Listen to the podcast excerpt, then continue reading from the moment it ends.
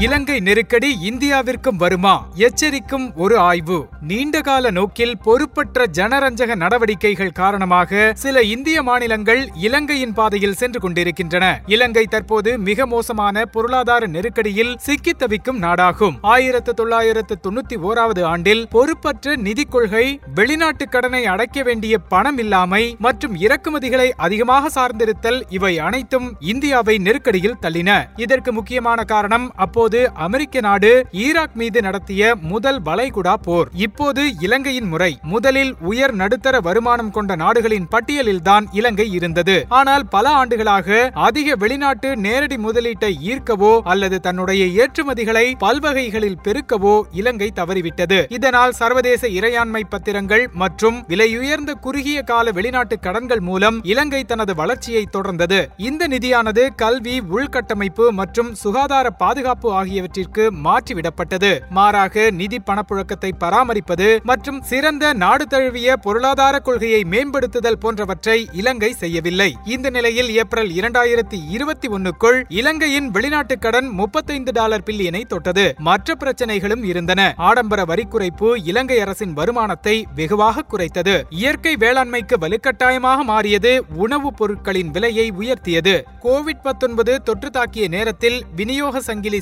சீர்குலைவுகள் போன்ற கூடுதலான பிரச்சனைகளை தொடர்ந்து இலங்கையின் பொருளாதார நிலை குறைந்தபட்சம் ஆபத்தானதாக மாறியது. இரண்டாயிரத்தி பதினைந்தாம் ஆண்டு முதல் இதுவரை இல்லாத அளவில் கடந்த மார்ச் மாதத்தில் பணவீக்கம் பதினேழு புள்ளி ஐந்து சதவீதமாக உயர்ந்தது. மேலும் இலங்கையின் அந்நிய செலாவணி கையிருப்பு ஒன்று புள்ளி ஒன்பது பில்லியன் டாலராக குறைந்தது. இந்த தொகை ஒரு மாத இறக்குமதிக்கு மட்டுமே போதுமானதாகும். இலங்கை அரசின் கடன் அதன் மொத்த உள்நாட்டு உற்பத்தி விகிதத்தோடு ஒப்பிடும் பொழுது நூத்தி இருபது சதவீதம் என்ற ஆபத்தான நிலையில் உள்ளது. ஒரு நாட்டின் கடன் அதன் மொத்த உள்நாட்டு உற்பத்தியில் ஐம்பத்தி ஒன்பது புள்ளி நாற்பத்தைந்து சதவீதத்திற்கு மேல் இருந்தால் ஆரோக்கியமற்றதாக கருதப்படுகிறது. ஏப்ரல் பனிரெண்டு அன்று அரசாங்கம் அதன் அனைத்து வெளிநாட்டு நிலுவைத் தொகைகளையும் செலுத்த தவறியதில் ஆச்சரியமில்லை. இந்த ஆண்டு மட்டும் நான்கு பில்லியன் டாலர் கடனை இலங்கை செலுத்த வேண்டியுள்ளது. அதன் சர்வதேச இறையாண்மை பத்திரங்கள் இப்பொழுது இரண்டாயிரத்தி முப்பது வரை ஒவ்வொரு ஆண்டும் முதிர்ச்சியடையும் அளவுக்கு இருக்கிறது. இந்த ஆண்டு ஜூலை வரை மட்டும் ஒரு பில்லியன் டாலர் மதிப்பிலான இறையாண்மை பத்திரங்களை திருப்பி செலுத்த வேண்டியிருக்கும். இது தற்போதுள்ள அந்நிய செலாவணி இருப்புகளில் பாதியை குறைக்கும். இறையாண்மை பத்திரங்கள் என்பது அரசின் திட்டங்களுக்கு நிதியளிப்பது பழைய கடனை செலுத்துவது நடப்பு கடனுக்கு வட்டி செலுத்துவது மற்றும் பிற அரசு செலவினங்களின் பொருட்டு பணம் திரட்டுவதற்காக ஒரு அரசால் வழங்கப்படும் கடன் பாதுகாப்பு ஏற்பாடு ஆகும். இறையாண்மை பத்திரங்கள் அந்நிய செலாவணியிலோ உள்நாட்டு செலாவணியிலோ இருக்கலாம். உணவு மற்றும் எரிபொருளை இறக்குமதி செய்ய பணம் இல்லாததால் ஆழ்ந்த அரசியல் மற்றும் பொருளாதார குழப்பம் இலங்கையில் நிலவுகிறது. நாடு முழுவதும் போராட்டங்கள் தீவிரமடைந்துள்ளன. வாழ வழியற்ற இலங்கை தமிழ் மக்கள் சிலர் இந்தியாவிற்கு அகதிகளாக வந்திறங்கினர். காரணம் இந்தியாவில் பொருளாதார நிலைமை சீராக இருக்கிறது. இருப்பினும் இந்தியாவின் சில மாநிலங்கள் இலங்கை போன்றதொரு நெருக்கடியை சந்திக்கலாம்.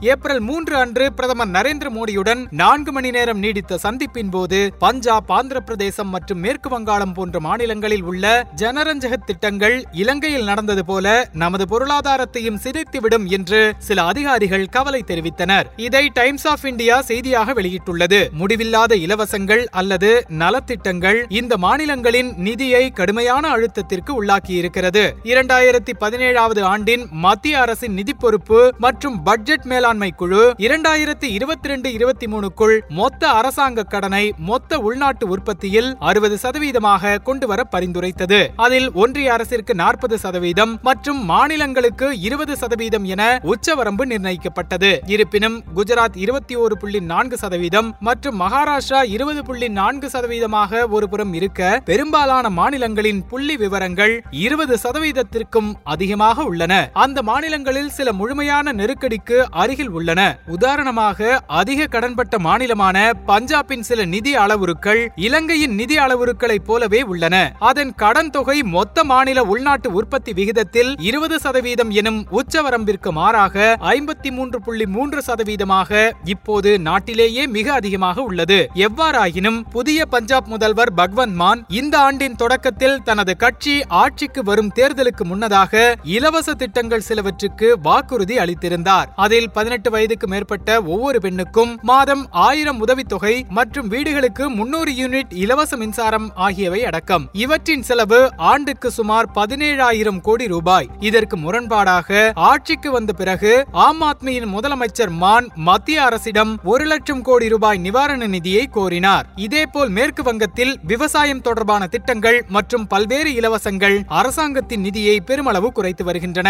அதன் கடன் அதன் மாநில மொத்த உள்நாட்டு உற்பத்தியில் மூன்றில் ஒரு பங்கிற்கு மேல் உள்ளது. அதே சமயம் அதன் வரி வருவாய் சமீபத்திய ஆண்டுகளில் அதன் மொத்த ஆண்டு வரவில் மூன்றில் ஒரு பங்கிற்கும் குறைவாகவே உள்ளது. அதேபோல் ராஜஸ்தான் மற்றும் சத்தீஸ்கர் மாநிலங்களில் ஏற்கனவே நிராகரிக்கப்பட்ட ஓய்வூதிய திட்டங்களை மீண்டும் நடைமுறைப்படுத்தியுள்ளன. அதற்காக சில புதிய வருமான ஆதாரங்களை உருவாக்கியுள்ளன. ஜம்மு காஷ்மீர் சத்தீஸ்கர் மத்திய பிரதேசம் மற்றும் இமாச்சல பிரதேசம் போன்ற பிற மாநிலங்கள் இரண்டாயிரத்தி இருபத்தி ஒன்னு இருபத்தி இரண்டில் ஒப்பீட்டளவில் அதிக நிதி பற்றாக்குறையை கொண்டிருந்தன. இது அவர்களின் ஒட்டுமொத்த வருடாந்திர கடன் தேவைகள் அதிகரித்து வருவதை குறிக்கிறது. மாநிலங்களுக்கு ஒன்றிய அரசின் வருவாய் சரக்கு மற்றும் சேவை வரியின் ஒரு பகுதி மீது உரிமை உண்டு. என்றாலும் அவற்றின் சுயமான வருமான ஆதாரங்கள் மது மீதான கலால் வரி பெட்ரோல் மீதான மதிப்பு கூட்டப்பட்ட வரி சொத்து விற்பனை மற்றும் மோட்டார் வாகன பதிவு ஆகியவற்றில் மட்டுமே அடங்கியிருக்கிறது. ஆயினும் கூட அவர்கள் சுகாதாரம் சமூக நலன் மற்றும் பிற முக்கியமான பகுதிகளுக்கு செலவிட வேண்டும். சமீப ஆண்டுகளில் குறிப்பாக கோவிட் தொற்று நோயின் போது இந்த பிரச்சனைகளுக்கான செலவுகள் அதிகரித்துள்ளன. இதனால் பல மாநிலங்கள் தங்களுடைய ஒட்டுமொத்த கடன் சுமையை பதினைந்து ஆண்டுகளில் இல்லாத அளவிற்கு உயர்த்தும் நிலைமைக்கு தள்ளப்பட்டுள்ளன. ஜிஎஸ்டி வருவாயை மாநிலங்களுடன் பகிர்ந்து கொள்ள ஒன்றிய அரசே தவறிவிட்டதால் இரண்டாயிரத்தி இருபது முதல் மாநிலங்களின் நிலைமை மோசமாகி வருகிறது. இரண்டாயிரத்தி பதினேழில் ஜிஎஸ்டி வரி தொடங்கப்பட்டதிலிருந்து இந்த மாநிலங்களுக்கான வரி பாக்கி என்பது இதுவே முதன்முறையாகும். மேலும் இந்த வரி பாக்கியை தொற்றுநோய் பிரச்சனைகளும் அதிகரிக்க வைக்கின்றன. அரசாங்கத்தின் பல்வேறு மட்டங்களில் இந்த பிரச்சனைகளுக்கு அறிவார்ந்த விடை கண்டுபிடிக்கப்பட வேண்டும். ஏனெனில் மாநிலங்கள் என்பது தனித்து இல்லை. எல்லாவற்றிற்கும் மேலாக இந்தியா என்பது மாநிலங்களின் ஒன்றியம். இவ்வாறாக மாநில அரசுகள் சமூக நலத்திட்டங்களுக்கு செலவிட்டாக வேண்டிய கட்டாயத்தில் இருக்கும் பொழுது அவற்றின் வரி வருவாய் குறைந்து ஒன்றிய அரசின் வரி பாக்கி அதிகரித்து வருகிறது. இந்த நிலைமை தொடருமானால் இலங்கை போன்றதொரு நிலை இங்கு வராது என்பதற்கு உத்தரவாதம் இல்லை.